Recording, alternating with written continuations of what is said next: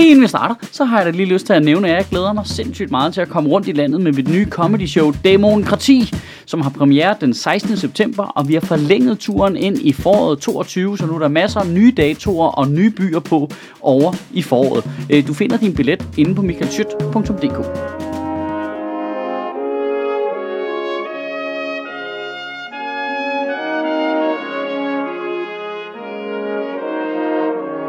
Goddag. Sommerferien går på held, og øh, ja, jeg er til synligheden begyndt at tale som en poet fra 1700-tallet i mellemtiden. Men det gør også, at øh, jeg lige har en sidste chance for at tage en tale, hvor temaet ikke kommer direkte ud af nyhedsmalstrømmen, som i øvrigt for tiden også primært er Brian Mørk. Øh, jeg synes, vi skal snakke om, det er helt fucked up i, at vi alle sammen er enige om, at hvis du sætter dit barn i en religiøs skole, så, så er der noget galt. Men øh, det er helt socialt acceptabelt, at børn og unge går i et øh, politisk ungdomsparti.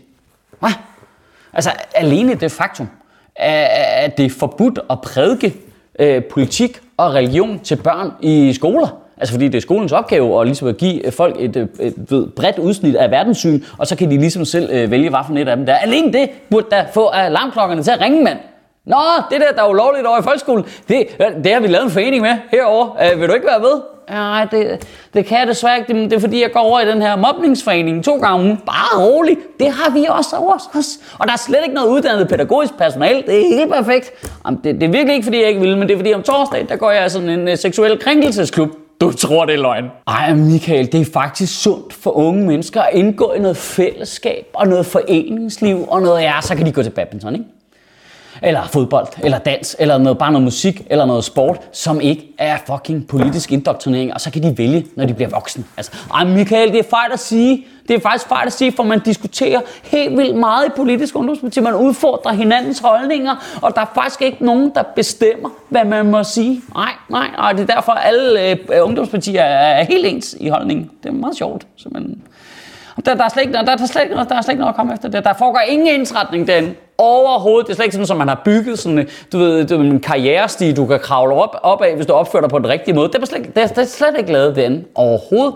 På nogen måde. Det er helt tilfældigt, at ungdomspartierne bare producerer identiske partisoldater, der bare sidder klar i Facebook-grupper til at angribe, hvem det nu end er, der bliver peget på det. Det er fuldstændig tilfældigt. Det har slet ikke noget med sådan strukturen at gøre overhovedet. Der er det har slet ikke noget at gøre med den identitetsskabelse, der sker, når du er teenager, som partierne meget kvikt lige har puttet sig selv ind midt i. Det, det, det er slet ikke noget med det. Altså, det er jo heller ikke sådan, så hvis du sender dit barn på en koranskole, så bliver det partout super religiøst.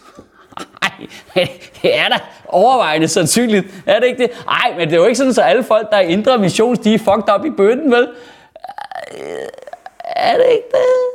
Altså, jeg bare lige for at slå noget fast. Mange medlemmer i de danske ungdomspartier er jo 25, 26, 27, 28 år gammel. Du kan være medlem af et ungdomsparti, selvom du er over 30. Hvad fanden er det for noget creepy piss? Prøv at forestille dig, du gik til ballet som 14-årig, så var der også bare lige sådan en 32-årig tyk mand på holdet. Jeg er bare sådan en støttemedlem her i øh, danseforeningen. Ikke? Altså, hvad fanden er det for noget? Prøv, når du er 18, så er du voksen. Øh, hvorfor er du i et parti, der ikke stiller op til Folketinget, og som ikke har nogen politisk indflydelse? Hvad, hvad, hvad laver du der? der? Der er sådan en umyndiggørelse af folk, der ikke er tusse gamle i det projekt der. Du skal være sådan noget 40 eller 50 år gammel, for at have noget skulle have sagt i de rigtige partier. Det, det, det, det er som om, ja, nej, nej, så, så du kunne stemme til tre folketingsvalg, så øh, synes du, hvis du skal sidde nede ved børnebordet, ikke også? så kan du øve dig dernede. Om det er bare fordi, vi har lavet sådan en træningsfacilitet, hvor du lige skal træne dine evner i at gå på kompromis med dine værdier, perfiditeter og latterlige magtkamp. Ikke? Det er sådan et øh, dansk politiks pangdang til Black Widow-programmets Red Room. Ikke? Vi skal lige bryde folk ned, ikke? inden vi bygger dem op igen. Faktisk tror jeg, det der frustrerer mig allermest, det er, at det ikke virker som om, at det er gået op for unge mennesker. Lytter I med her? Koncentrer jer. Læg den telefon ned og lyt til, hvad jeg siger. Det er ikke gået op for unge mennesker, at i en minoritet, i en minoritet, der bliver færre og færre unge, og der bliver flere og flere ældre. Udover det øh, fucker vores velfærdssystem fuldstændig op, så gør det jo også, at alle politikerne i højere og højere grad læfler for den ældste del af befolkningen, for pensionisterne, fordi det er den største målgruppe. Prøv at se på vores statsminister. Altså, er hun vidderligt ikke den yngste statsminister, vi nogensinde har haft? Har I set hende?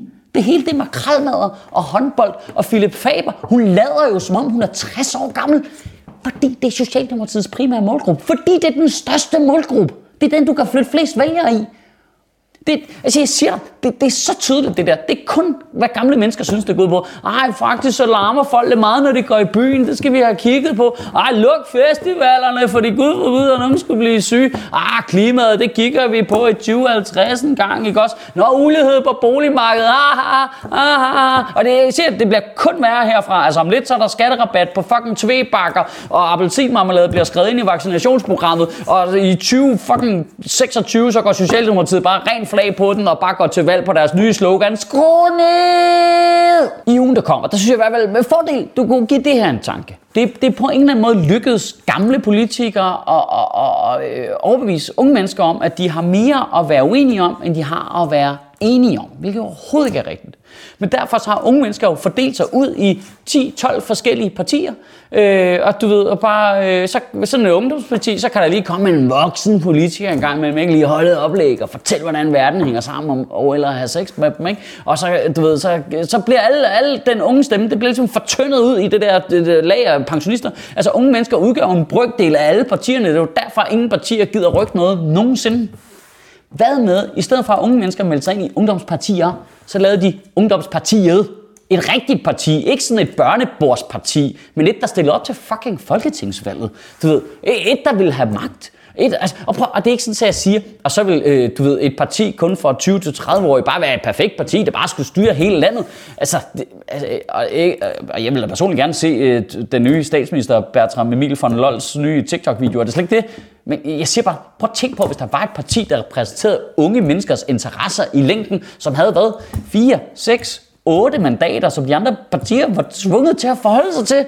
Så de ligesom var nødt til at forholde sig til, at hvis de skal stemme ned igennem, så skal det også virke på lang sigt, og ikke kun fucking fire år gang. Alene den demokratiske værdi i, at du kunne kigge ind i dit fjernsyn, og så var alle derinde ikke 1000 år gamle, eller havde klædt sig ud som folk på 1000 år. Altså, alene det, at du kunne spejle dig i den demokratiske proces, ville jo være vidunderligt, mand. Kan du have en rigtig god uge og bevare min bare røv. Ja, du skal også være hurtig på fuserne, hvis du skal nå at få en billet til mit nye øh, one-man-show Demokrati, der har premiere den 16. september. Der er få billetter tilbage i efteråret. Billetter på michaelschut.dk.